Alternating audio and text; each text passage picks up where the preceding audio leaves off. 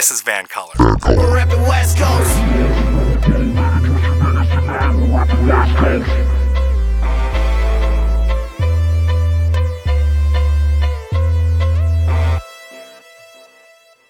My name is Mo Amir, and today on This is Vancolour, I am joined by the executive director of Peak House, a residential drug and alcohol treatment facility informed by social justice approaches towards therapy and counseling for British Columbian youth, the first of its kind in Western Canada.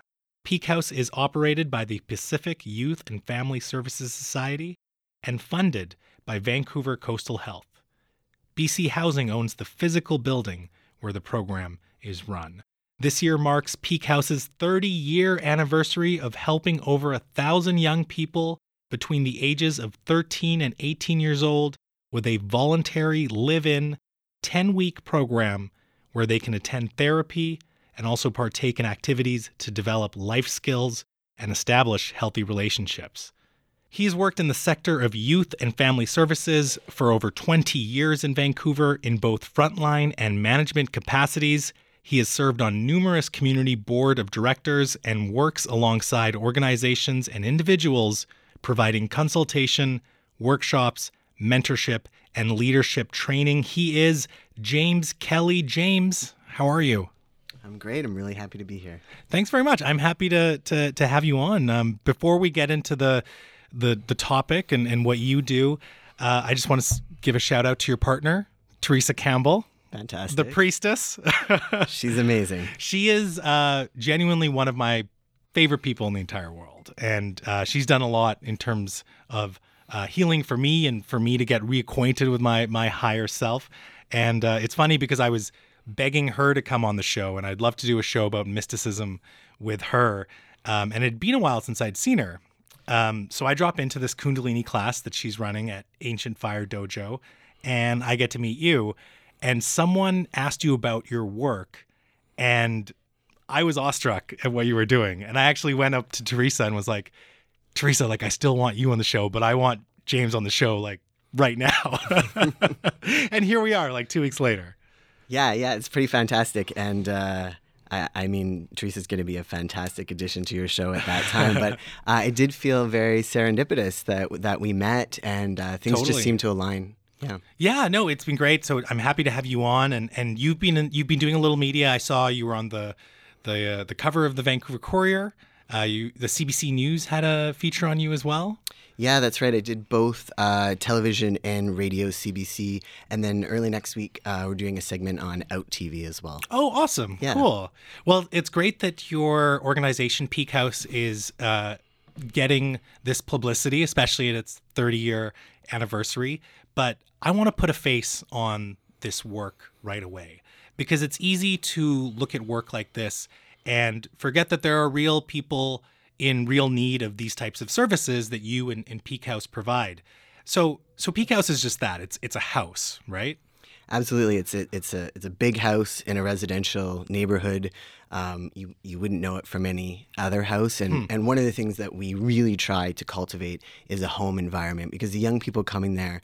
They're coming to live with us. And so Right. we don't want it to be feeling like a facility, but more of a home away from the home that they that they came from. Cool. And, and so these kids, um, as I said at the top of the show, aged 13 to 18, are coming to Peak House on a voluntary basis to seek treatment for addiction.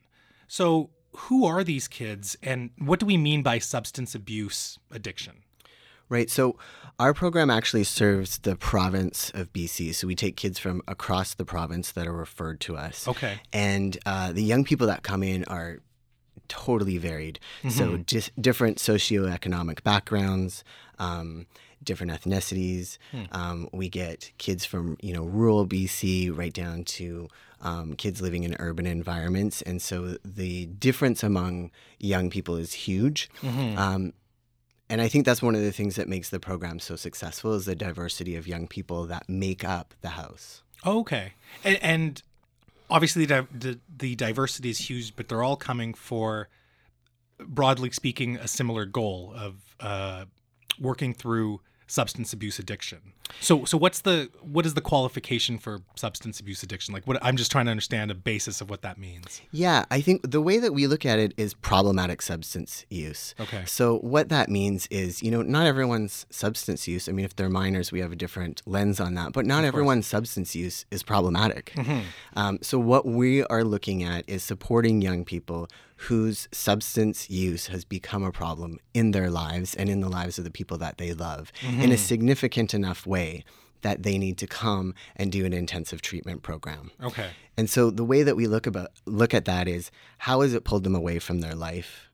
How is it getting in the way of their life? How mm-hmm. is it interrupting them from being in their preferred way of being in the world? Right. Okay, interesting. And now you you did say that the composition of the the youth at Peak House is quite varied. Um, i what's it like in terms of girls versus boys, or again, sort of racial groups? Are we seeing maybe some groups more represented in terms of the, the kids you're seeing, or is it, you know, almost random? Yeah, and I'm so glad that you asked that question because um, the way that I want to respond to it is by letting you know that we're an all gender program. And I think it's really important to make that distinction. So, uh, you know, there is a real necessity for all kinds of programs. So, g- gender segregated programs can be incredibly beneficial for some young people. When Peak House first opened, uh, the, the terminology was a co-ed program, and now we've shifted away from that language to uh, using an all genders language. And and what that means is that any gender, any gender expression is welcome at Sure. Peak House, and, and that's a real key place because one of the things that we're really working on is creating a safer and more inclusive environment than might exist in some other resources out there. A- aside from being um, inclusive uh, when you have an all gender program, um, are there benefits of? I mean, you sort of mentioned that there's benefits of for some people to have segregated genders, but are there benefits of you know not looking at that as a a metric in terms of who you're bringing in? Yeah, I mean, I, I, I think there's two ways of looking at that. One is, you know, the world is not binary and the world is not segregated. So Sure. this is an opportunity for young people to live in a world type situation and learn how to get along with one another. So I think that is a key a key piece. The other part is where we're talking about um, looking outside of the gender binary. What we're also looking at is um, inclus- inclusivity for young people that might not be able to access some of those um, specific gendered programs in other resources. Mm, So it's yeah. kind of both and. Yeah, cool. Um, n- now, now going to going back to this idea of the substance abuse and addiction issues that these kids are coming into Peak House with, people like Gabor Mate have really opened my eyes um, in this field by empirically showing that addiction and substance abuse is intrinsically linked to trauma. So I imagine that it's not so much just a physiological addiction that Peak House is trying to treat, but it's also a deep seated trauma that you're trying to heal and work through. What mental health or trauma issues beyond the physiological addiction are these kids suffering from? Yeah, and that's a tricky. I mean, Gabor has some amazing insights, and I'm a, I'm a big fan of his work as well. Um, and, and it's a bit of a tricky question because I could answer that by telling you all of the number of mental health diagnoses that the young people that come into our program um, have attached to them, for which there's many. Right. Um, and and I'm sure that you could imagine, you know, we have like really high number of young people with anxiety. We're really seeing that increase over time. Um, depression, disordered eating practices, all of those things. And at the root of it, um, yes, trauma, and also a sense of belonging. So we have a lot of young people coming in that just don't feel connected in their world. Don't, Right. Might not have supports. Um, you know, might be in uh, situations where their home environment isn't safe. So it can be numerous, and each young person has their own different story um, that brings them there. And one of the questions that you were asking earlier, in terms of, um, you know, the makeup of the young pe- people in terms of diversity, is all of those different intersecting points of marginalization.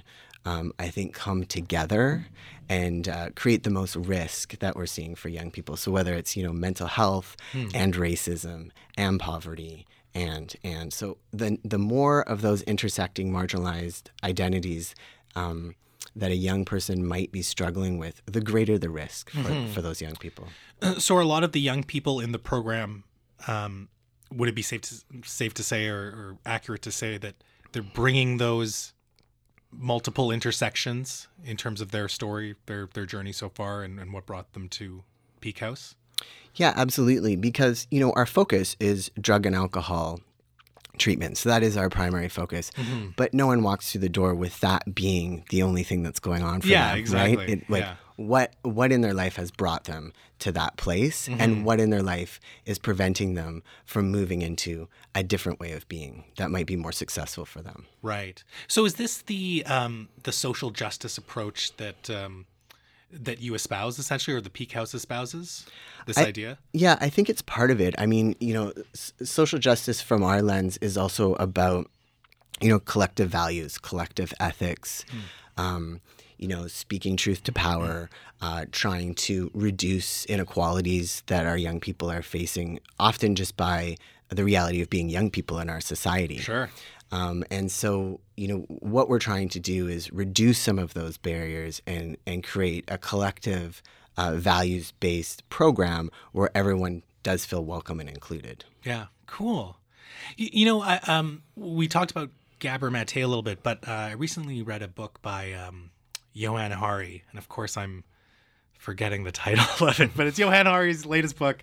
And um, you know, when he talks about things like depression and, anxiety and mental wellness issues, um, he stems he looks at he looks at patients and he's and he shows that it's not just trauma, but the secondary factor, or it could just be a primary factor as well, is a search for meaning, right? And it's it's interesting that that you've sort of already touched on that is this sense of belonging or this internal sense that something's missing, right? And how these manifest into, unfortunately, whether it's addiction or other mental health issues. So it is nice to see that you know there are programs out there and especially a long-standing program like yours that aren't just looking at it from a physiological you got to kick this habit but it, but looking a little more deeper and, and looking at these other factors that come at play Yeah, absolutely. And I, you know, I think that's where change over time comes. So you can take a person and limit their access to substances. yeah Have you solved the problem? In that moment, perhaps they're not using. So it, it all depends on your metrics for um, h- how you identify a problem and a solution to it. What, what we're looking for is deeper. So, you know, one of the things that we do at Peak House is right when the referral comes in, we start doing the aftercare planning because what happens to them once they leave the program is what really matters. right You know, how are they going to be supported back in their home community in the real world that they're living in outside of a treatment center bubble? Yeah, I mean, it's uh, the fact that we're talking about kids is um, it's something that that breaks my heart in a lot of ways because I I had a very privileged childhood. Like you know, we all go through different things, but certainly I had very loving parents and lived in a community where I always did feel meaning, even in my my teenage angst. Um, but but when I hear about these kids I mean, do you feel like it's almost a mirror to our society and our, and our failings? And and is that like what what compelled you to to get into this field? Yeah. So um, I started my I started uh, this this journey years ago. I was volunteering at a community center um, with mostly preteens, just kind of seeing if this was was something that I wanted to do. And and what ended up happening was um, another young person, just a couple of years older than than those kids, came in and started dealing heroin. Really? And- And how so? How old are we talking? You said We're, we're talking like 12, 13 year olds. Oh, Yeah, and um, I just I just watched it rip uh, the community apart in a variety of different ways. yeah. Um, from there, I went on to pursue some education and uh, found myself working with street involved young people. Um, for most of my, you know, um, frontline experience, I worked, you know, on the street with young people, both in the downtown south and in the downtown east side. Um, and there's something really special about being able to interact with a person when they're likely at the worst spot in their life and be able to reflect something back to them that maybe they're not able to see right now. And, you know, I am a firm believer that we all have gifts and beautifulness within us. Absolutely. Yeah. And uh, it makes a big difference when you can see that in other people. Mm-hmm. So I think, you know, to, to answer your question is a hard one, but, um, you know, my, my, my heart for this work started on the street. yeah. Um, I actually came to Peak House. Um, I used to do relief there. I, I do a shift once a week, uh, sorry, once a month um, to keep myself alive in the work because young people kept dying. And it was hard. Uh, it's hard work to do uh, when you're us- losing young people. And so I would go to Peak House because I love to see people that were a little bit on the other side. So they were, you know, um, doing the work of engaging in life change, and it was it just gave me hope to keep doing the hard work on the street. Yeah. Uh, and then over time, um, you know, I kept I did some consulting, and then I ended up in this in this role, and um, I think I'm losing I'm losing the track of the original question. No, but no, that's fine. It's uh, Let's let's go with your train of thought. yeah, Nice. it's it's just it's beautiful work to do, and especially with young people. I've worked with adults as well, but you know, young people, there is just so much possibility, and it blows my mind that you know we'll get like a 15 year old walking through the door wanting to make change. I mean, they're incredibly more insightful and thoughtful than I ever ever was at that age. Sure. And you know, and they're doing hard work. You know, they're doing work around social justice. They're doing work around, um, you know, being inclusive. They're doing work around breaking down racism. You know, we have young people leading groups on feminism and you know how to be an honorable young man in the world and and what that looks like. It's just like absolutely mind blowing how bright these young people are. Do, do you think almost um, and and I and I hope this question you know comes off in the right way, but I, you, you talked about some of these young people being at their lowest. Um, do you think because they're young and they're in those situations, it almost lends themselves to be a little more introspective or, or look at the world in perhaps a less superficial way than you know a regular teenager? Yeah, I don't, I don't know, I don't know, uh, I don't know if that's true. Um, I mean, they're still teenagers, right? Absolutely, and so they're still indestructible in all the ways that they feel, um, in the ways that they feel that they are. But it takes just such incredible courage for them to walk through the door at all, and that's that for me is the thing that keeps me alive in the work. Right. I get. Yeah, I guess that makes sense because you're like you like um, we've talked about. Your program is voluntary, so they're deciding to be there. It's not just that they're saddled with these addiction or, or mental wellness issues. They've taken that big first step, right? Yeah, absolutely. And you know, I think the voluntary component of our program is vital, um, especially for young people. For instance, a young person that may have grown up um, within the foster care system, who, let's say, they haven't had a lot of autonomy over their choices uh, throughout their life. It's really important that young people feel like they're making this step on their own. Now, they might be heavily supported to do so. Yeah. Uh, you know, they might be in a home environment where parents have said, like, hey, we need you to, to follow through on this. Um, but taking someone that's court mandated, those kind of pieces, they just, it just doesn't hold in the same way as a young person making the choice to come in on their own. So we've had kids come in, maybe they've been coerced to be there. And we support them in leaving in a positive way. Those young people almost always come back and then they're highly When they're successful. Yeah. Yeah, and sometimes it's just a couple of weeks, to be honest. Yeah. Well, I think that it's the same with adults, right? Yeah. Um, you can't force therapy or rehabilitation on adults who suffer from the same issues. Um, they have to they have to make that first step and be ready for it, right? Well, none of us really like being told what to do. Especially when you're a teenager. Absolutely. So again, I want to go back to this idea of the the social justice informed approaches. Um, what is what was the traditional approach, and and what like how I want to just create a little contrast between what a social justice approach is and what the traditional approach to um, treating substance abuse with children was. Well, I don't know if there is a traditional approach. I mean, I think that there's there's varied approaches Okay. um, when it comes to treatment in general, um, and I think there's a place for all of them. um, I, I think more pro- more programs better because Sure, then there's more options for people to fit in. Yeah. Um, and so, you know, I'll, I'll speak about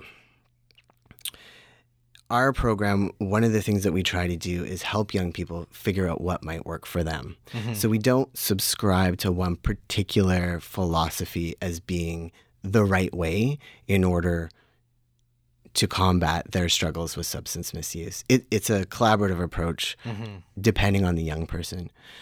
Collaborative between the young person in Peak House is, is what you mean? Yeah, and the young person in the world. Sure. You know, like what what what is out there? Yeah. And so one of the things that we work really hard to do is to try to provide opportunities to have some access to what's out there. Mm-hmm. So we do go to 12 step meetings like NA and AA, but we're not a 12 step program. Right. The young people don't do step work while at the house, but we do go to a couple of meetings a week. And the intention for that is hey, this might fit for you. Mm. And this is a free way to connect and build community outside of here if this feels right for you. Right. So that's one of the reasons that we do that. We do things like yoga, you know, and then we talk to young people about how can they access that, access that in a free or low cost way as a, again a way of moving their body, as a way of making connections in community. Right. And we do a variety of things like that. We just um, altered our entire program schedule to allow more time in the forest. So we took out we took out some therapy to allow time for tree therapy. Cool. And so so- what's tree therapy? Walk. Yeah, so it's, I mean, we live in a beautiful place, right? course, so yeah, the mountains are right there. Um, and what we were finding is we were, oh, we had an, we had an outing. We were going to Lynn Canyon. We'd drive there. We'd spend 40 minutes. We'd get in the car. We'd come back. Mm-hmm. It's beautiful. Yeah. I don't know if it's super therapeutic um, because it just kind of feeds into that need to keep moving and doing. right. And yeah. so, you know, we're working with um, elders. Uh, we're doing nature walks, medicinal plant walks. Hmm. Uh, we're going out with intention of tree identification. Okay. With things that are slow, yeah. you know, things that allow young people to pay attention and just kind of settle into an environment for a moment. Yeah. That's that's awesome. Um I mean you brought up yoga and we we've covered yoga in the show a bit. Um and I find for me one of the reasons I like it is one it's a physical activity. There's you know you get endorphins and moving your body is a good thing. Uh, you get a moment of stillness, which you can also get, you know, using tree therapy or what you just uh, described.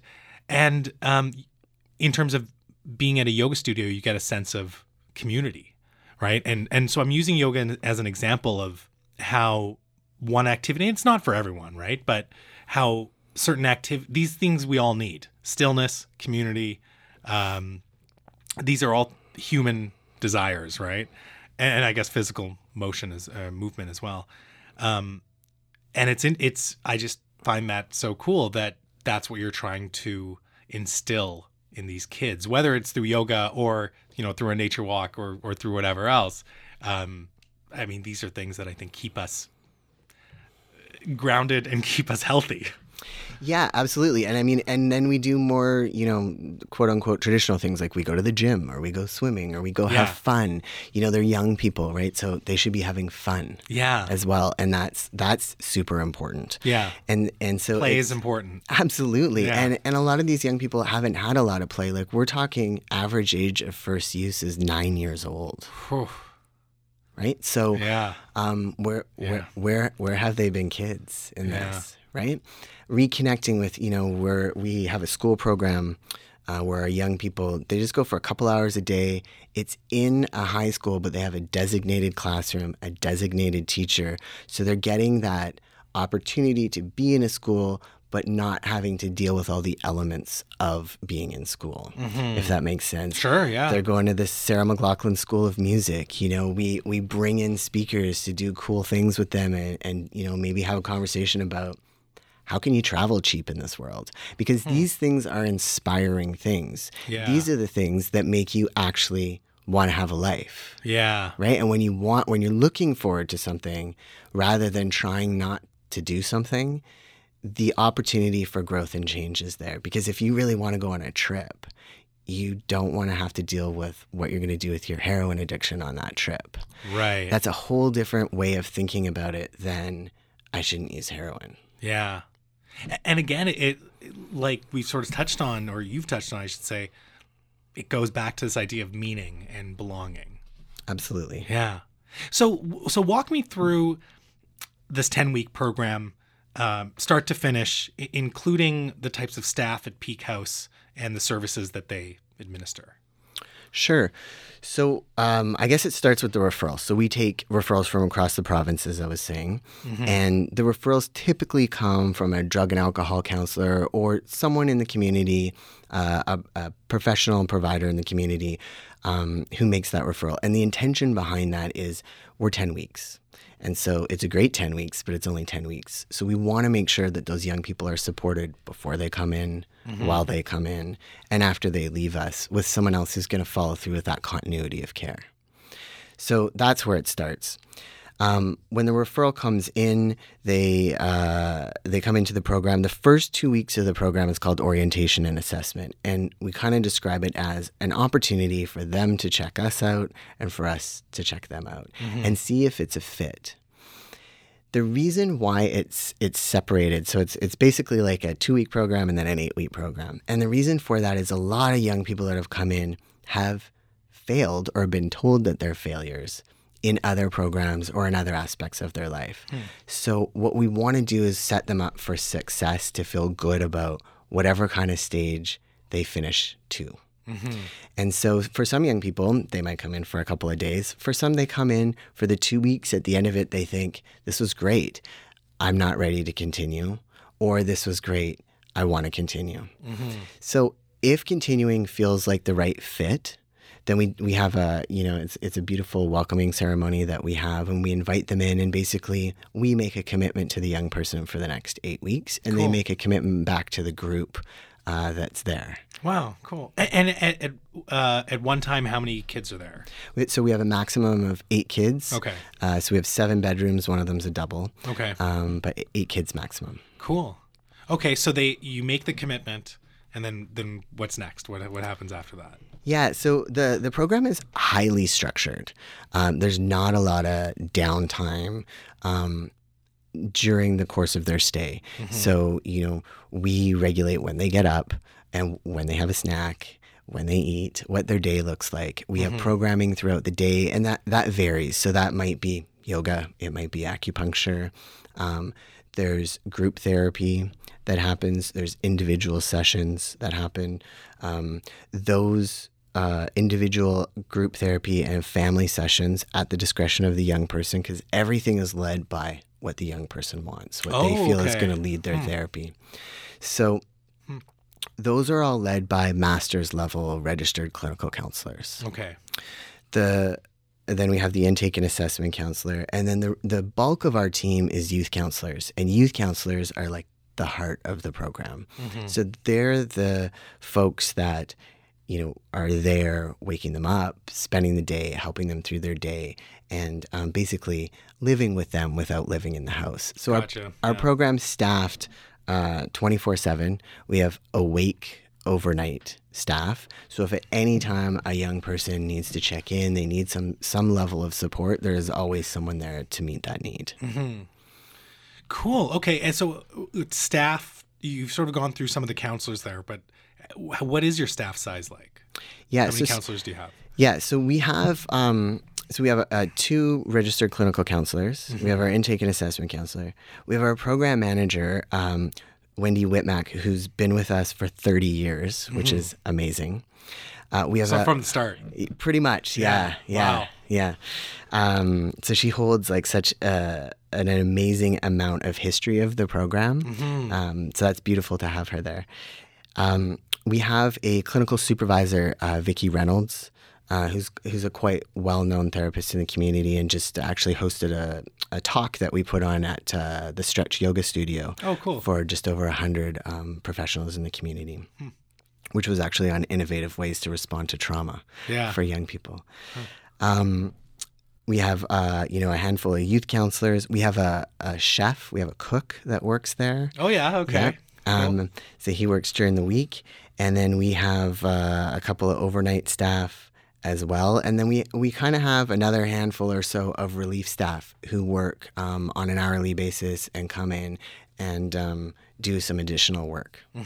Cool. Wow. Yeah, Very so it's a small but really well connected, beautiful team. And and one of the things that we do with staffing is we try and reflect the diversity of the young people that come into the house. Hmm. And we work really hard to um, create that balance, but also you know, diversity has many forms, and one of the things that we're looking for too is interests, because what what we're hoping for is that young people are going to connect. Mm-hmm. So one of our overnights, who a staff, Lila, who's been there, I think 28 years, she does a hand portrait of every young person that comes in. Oh yeah. Wow. it's, pretty amazing. That's And pretty cool. We have other staff that are, you know, really involved with dance that can have those conversations or travel or, you know, heavy intellects. And so we're tr- really trying to broaden the different ways that young people can connect. Yeah. And you're giving them all these different avenues to connect. That's the right? hope. Yeah. Yeah. That's so cool. I, I also loved how you said that the program is highly structured. Because I found uh, growing growing up again, very privileged life. Uh, I've done very well with structure, and people think that structure means like you're always on the go, but I think it also means you have to structure when you rest, or you have to structure those quiet moments. Because for me, and I'm sure for a lot of people as well, if you don't structure that in, you know, you're going to be on your phone or going to be watching TV or, or whatever, and you might think you're resting, but that's not true. Like rest or relaxation or keeping your mind still that you would you, you know get in a nature walk or yoga or whatever else. So I love the fact that that's that's almost for like first and foremost that's sort of what you said, right? It's highly structured. It is, and and I love that you actually pointed out that it creates an opportunity for rest. W- one of the things that we find is that a lot of the young people that come in haven't had access to structure, um, or very much of it, and you know, it's young people's job in the world to push. Yeah. Right, that, that's their job. Sure. You know, they're trying to they're trying to figure out where is the line yeah. um, where is the safety? How can I how can I pay attention to what I can predict is going to happen in this next scenario? Mm-hmm. You know that that's who they are. They're trying to figure out the world, and so one of the things that we really find is that having a structured environment means having a safe environment. We try to be as predictable as possible, um, and you know we meet each young pers- person where they're at, but we try and keep a container so that people feel safe within it. Right. If that makes if that makes sense. And we find, you know, when kids first come in, they often struggle with that because we pay really close attention to things that people might not have paid attention to while they're in use. So things like language. You know, we're really mindful about misogyny. You know, Sure. we're really mindful about uh, creating safe, inclusive spaces.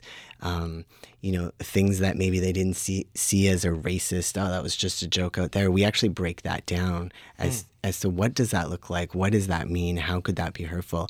And we're on top of those things Yeah. and it can be jarring even for staff Sure, right? because it's like what i can't say this word and it's like yeah, and here's why and it and it and it can be really challenging at first and then once people get it it- you just watch them exhale because Mm-hmm. now they know ah this is the container and if you're calling this out over here then you're going to call that out over here Right. and that means that i'm probably going to feel safer with whatever my identity is Yeah, exactly. That's really beautiful. No, I love that. And I, I- again, this this idea of mindfulness and, and in things like language, right? And, and what you say and what that might mean. And maybe it means nothing to you, but it could, you know, be, mean something to someone else. And I, I think even that fosters empathy and that fosters compassion and maybe even some self-compassion as well when you start thinking of the world in that way.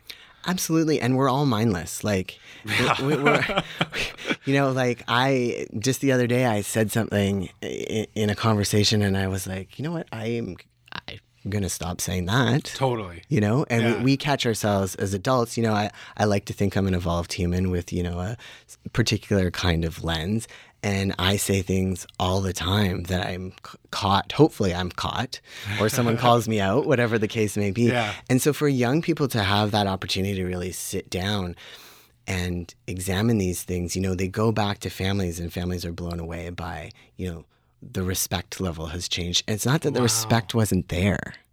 You see, and I think that's where we get confused. It's not that young people are necessarily disrespectful. They've just never had a moment to sit down and really think about what they're saying or doing. Sure. Yeah, no, I, I think that's, I mean, that's a, a practice that uh, quote unquote healthy, full functioning adults should be doing as well. And it, it like, like you said, it's, it's, it's nice to do that in a safe environment where you're, even if you say the wrong thing, maybe you, you didn't mean ill intent by it, but someone calls you out on it and you have that reflective moment and think, okay, well, yeah, maybe I should be thinking about this differently or be a little more mindful with my language. Absolutely. And what that actually does, so we could say, well, that's a beautiful thing, and then that creates a more inclusive world and all of those things. But what it actually does for that young person mm-hmm. is creates the likelihood of better connections. Yeah, exactly. And that's what it's all about, right? Because they're probably not going to piss someone off in the same way, you know, which might lead to not a fight, which might lead to not an arrest. Yeah. Which, you know, the, it has all of these far reaching implications. And we think, oh, it's such a simple thing, it's language, but Mm-hmm. it's not. Yeah. And, and again, like you said, learning in that safe environment. They're not learning it, quote unquote, the hard way in the sense that they offended someone and they get in a fight or an altercation. Yeah. Right? They're they're learning it in this safe Container. Yeah. Yeah. Cool. Um, one thing I am curious about is we are obviously dealing with, or you're dealing with kids with addiction. Um, how is withdrawal from addiction managed? Yeah. So at Peak House, we do not manage withdrawal. So when young people come in, we prefer that they have seven days away from s- substances. Oh, okay. Um, that's our preference. Sometimes it works out that way. Sometimes it doesn't. yeah. Uh, there's a couple of reasons for that. One, it's a it's a continual intake. So uh, we have eight kids there, and they all come in at different times. So one young person might have been there for six weeks, someone else a week, and then you know someone else just walks through the door. Gotcha. It can be highly triggering if someone comes in and they're detoxing for the first you know five days of the program for the other young people. Yeah. The other thing is they can't really participate in programming. So we're not going to be asking someone who's in the throes of detox to, you know, get up in the morning and get ready for school. You know, they need to be focusing on just being well. Yeah. Um, and so w- usually young people either go to a detox facility or they take a break from their substance so as they're not in the throes of detox when they come in. Okay. The other piece around that is it depends on the substance. So, alcohol, for instance, is very dangerous for someone to just stop doing if they're using a high amount of alcohol. And so, medical supports are often needed in some of those cases. And the detoxes are able to provide that extra level of care uh, that we couldn't do in the same capacity. Gotcha. Yeah. Yeah, I never thought about it that way. I mean, obviously, this is so far removed from my reality, but it would be very difficult if you had people in withdrawal around you while you're going through this program. Yeah, it just, it kind of takes people out from the focus. Yeah. And it's treatment. So when you're there, you're working. The kids are working. Mm-hmm. You know, they're working to get their lives back. Yeah. So they need to be able to participate to do that. and I almost feel like, and again, please correct me if I'm wrong. I, I almost feel like if they, if they're seven days sober when they come into the program, that's almost validating that commitment that they're about to make to the program, right? That shows that they're serious, that they are there voluntarily. Yeah, that can be the that that can be an outcome too. Yeah. I mean, um, sure. Uh, Sometimes they come straight from detox. I mean, you could view it as a lens of, well, if you put in seven days, then maybe you're going to put in ten weeks. Th- that's possible. It it's more about making sure that they're nurtured and cared for during that process. Sure. um, and that they have the right supports in place and that they're able to do the hard work of a recovery program more than them having to prove something. Yeah, fair enough. Fair enough. Um, and, and you've talked about you know how this program is really led by the kids. Um, there's various different different avenues that they can go through while in the program. One of the challenges I imagine is is balancing this tailored treatment for each kid and each child, but being able to scale it out to a program level where you can reach multiple kids at once. Is is that a challenge, or do you find that um, or do you find it's it's one that's actually manageable because of the staff you have or Yeah, all of those. Okay. so it's both. It- yeah, I mean, I, I think it's it's both and. Yeah. So you know, part of it is the container. So at the heart of the container is you know safety and inclusion. Yeah. So you know, young people need to be safe enough to be there. Mm. So they need to be safe enough for themselves, and they need to be safe enough for other people. So that's kind of at the heart. Then we have like a whole bunch of rules around that Okay. um, that kind of fan out. Those are the places where we're able to meet young people where they're at. So what what is possible for one young person might not be possible for someone else. So the mm. bar isn't set at the same height for every single person, but the safety bar is. Yeah. So that that's the container. And from there, you know, young people, we talk a lot about like youth wisdom. So youth know what's best for themselves. They know they're, we need to trust them with their lives. Mm-hmm. So we need to be co creating with them what is their plan. And so for some young people, abstinence is their plan. While they're in Peak House, it's an abstinence based program while they're there. Yeah. So they can't use while they're there but we're a harm reduction program in a continuum of other services. So that might not be that young person's goal when they leave. Their goal might look different. It might be, I'm going to use this substance, but I'm not going to use this substance, or I'm Yeah. going to use this substance less, or I'm not going to use it when I'm alone, or whatever kind of their goal is. So that's where the individual programming also happens. Yeah. Um, B- because the as we've sort of alluded to it the program is is targeting a lot more things at the core of their lives as opposed to the su- the substance that they're using right Yes. yeah so that makes sense to me in that regard where it it doesn't have to be 100% abstinence Absolutely.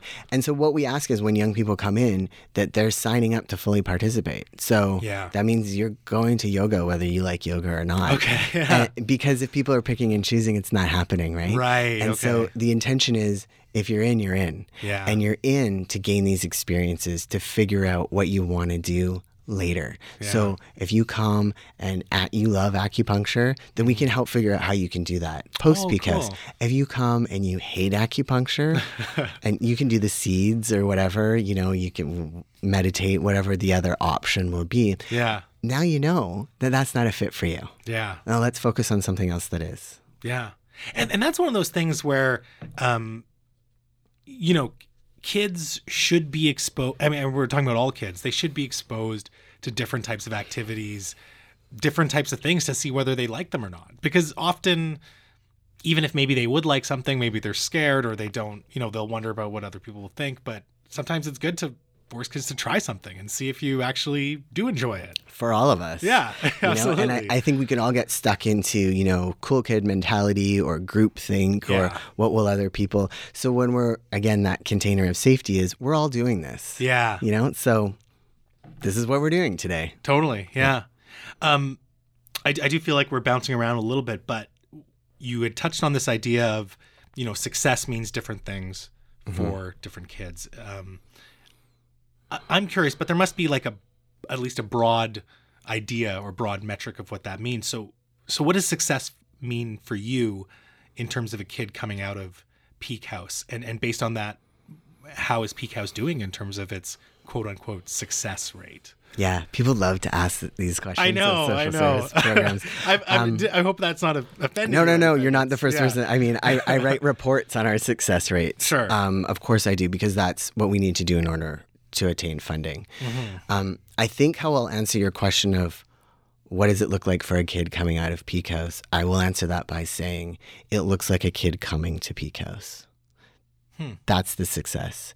So we often have young people who have struggled for years and years that have not done anything towards addressing how substances are taking them out of their lives, taking them out of their family, all of these pieces. So the minute they walk in the door, that's a success. Okay. Yeah. And that's what we really want to be celebrating. Mm-hmm. So, you know, I could tell you, oh, if someone completes the 10 week program, they have the commencement ceremony, their family's all there, it's beautiful, they cry, they go home, they never use drugs again, Yeah. you know, they become a doctor. We have those success stories, absolutely. Sure. We also have young people that come in for two days and never come back, but send us a letter later saying what a huge change that those two days made in their life. Hmm. And so, you know, one of the things that I, I like to say to new staff coming on board is is to never underestimate the importance you can have in someone's life. Yeah. And so, you know, the young people coming on their own is huge. What they get out of it varies. Mm-hmm. We ha- we've had kids come in for a couple of days, feel like it's not a fit, but we've supported them in that decision and helped create a safe transition for them. They come back mm-hmm. in, and go through the program and are successful. Yeah. So I mean, we have uh, we have young people. I just actually got a resume from someone who wants to work with us who used to be a young person, and we we have hired people. Oh, cool. You know, over thirty years, you can imagine we've had young people that have come through and then gone into social services and have come back as our staff. Um, we Hmm. That's have, amazing. We have an annual barbecue, and we invite all past alumni um, and their families to come. It's full of kids. Yeah. You know, it's beautiful. And so, you know, we're watching young people go on to become healthy, like beautiful parents in the world because they were able to find some peace and um, solace in themselves. Yeah. So I, it really, it really varies in terms of success. The success depends on what the young person is hoping for. For us, if we get a young person in and we're able to reflect back to them something positive about themselves that might create a shift in the way that they see themselves in the world, Yeah. huge success. Yeah. If they can go back to their family or their community in a way that allows them to be um, supported, and we can help give their family some skills in order to help support them to be there, huge success. You know, and so I mean, we get kids coming in who are coming in because of their younger sibling. They want to set a better example. So, is this success that young person, or is it their little brother who picks a different path? Yeah. right? I mean, there's there's a lot of there's a lot of different me- metrics for it, For sure. Yeah. Um, fair enough. but I would say that uh, in terms of creating a safer, supportive, inclusive environment where young people feel heard and respected, we're hugely successful. Cool. Um, now I am curious about two scenarios, and these were just ones that popped into mind, um, sort of on this uh, topic of success or, or how we think about it. Right? We have a kid in the program, uh, and they drop out. Uh, you've sort of talked about a transition out of the program um, and making that safe. Can you just walk me through that? Like, what happens to that to that kid if they decide, you know, they've been there two weeks or three weeks, and they say, "Hey, you know what? This isn't for me. I gotta I gotta go." What what happens? How does that work? The first thing that we would do is sit down and have a conversation with them. So what's what's going on? What's the heart of this? One of the counselors would. Yes. Yeah. Uh, uh, cl- likely it would be their clinical counselor. Okay. Um, would sit down, providing it wasn't on you know a Saturday when they're there. Sure. But that's we try and slow them down. Yeah. That's step one. What's at the heart of this?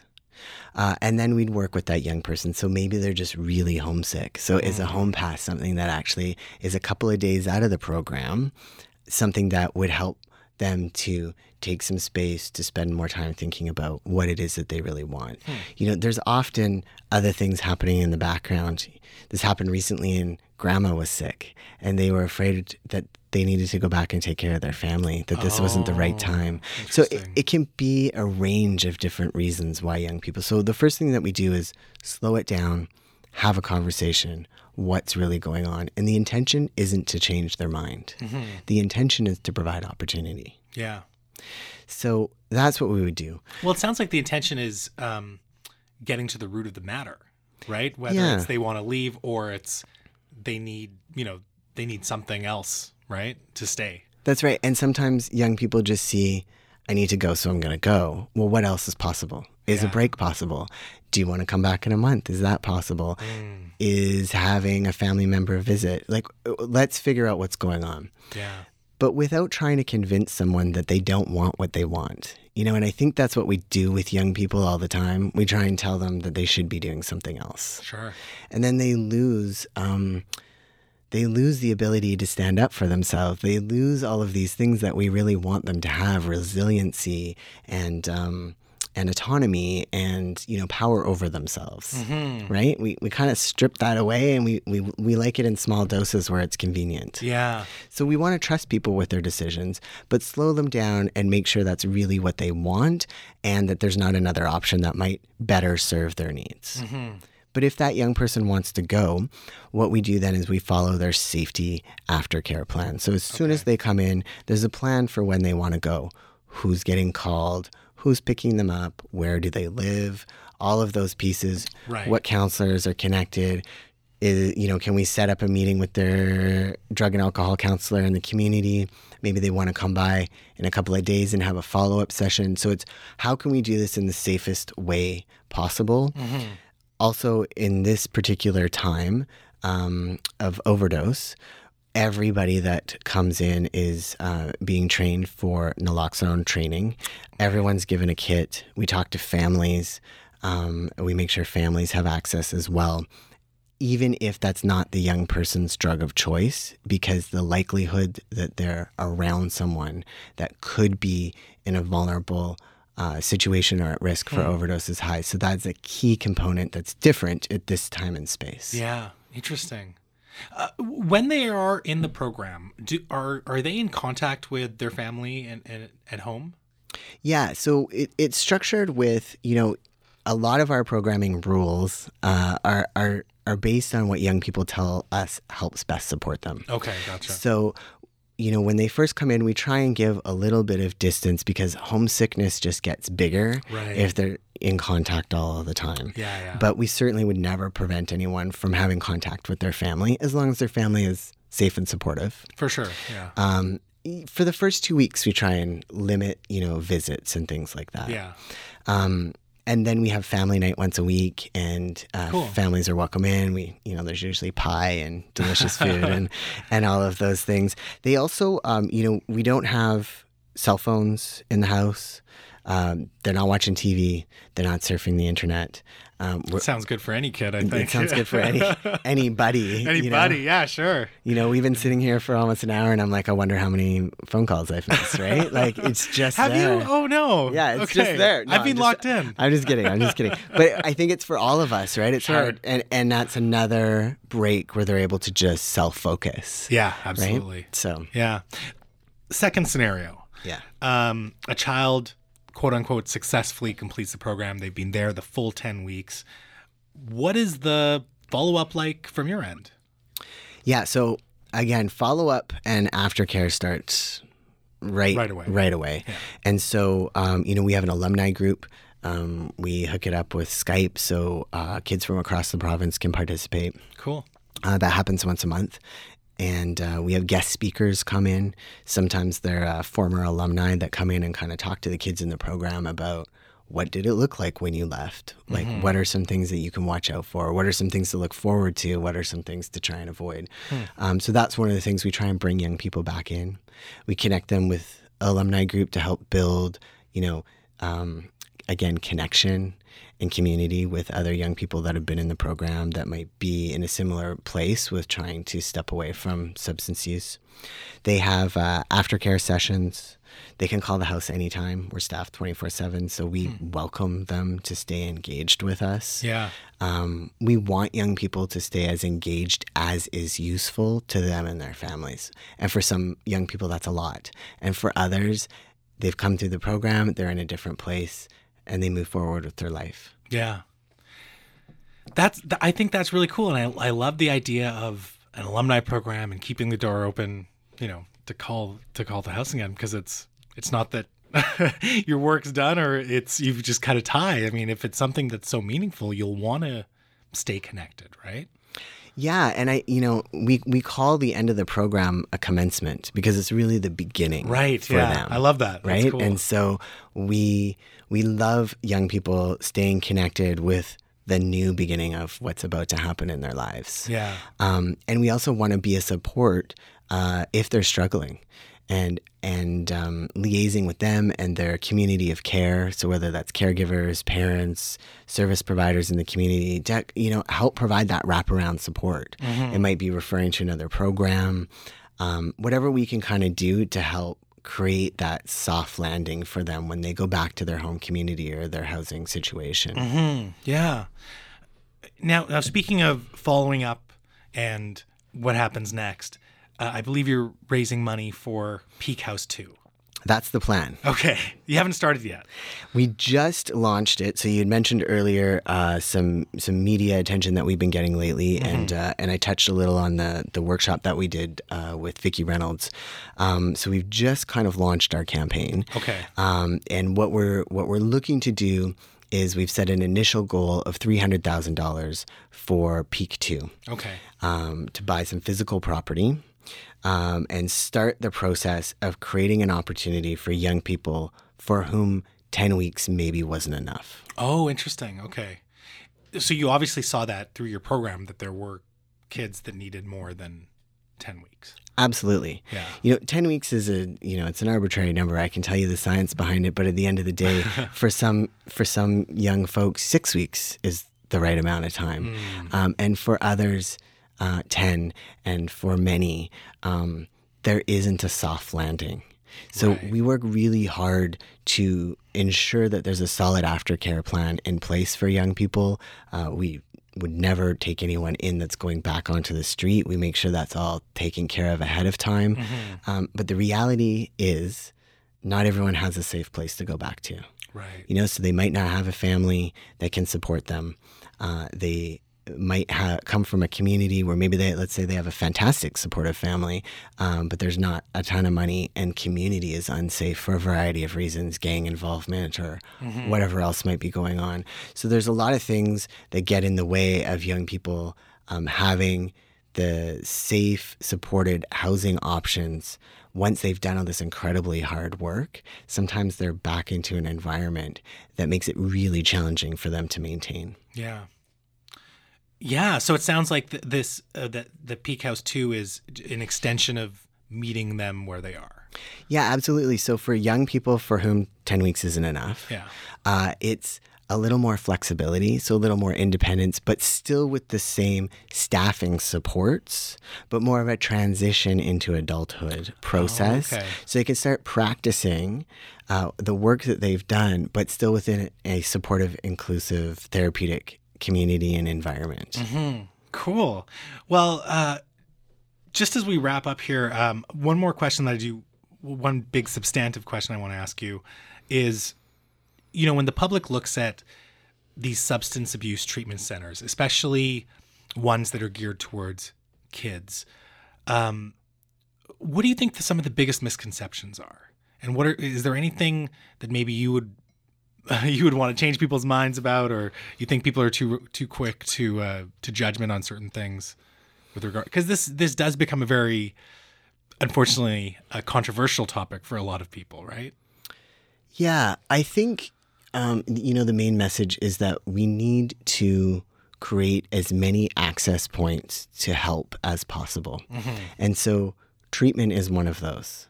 Uh, but there are many other points of support uh, along a continuum that is not linear, and so access to detoxing supports, access to um, supportive housing, access to um, drug and alcohol counselors, uh, access to recreational programs, programming that creates a sense of belonging and inclusion.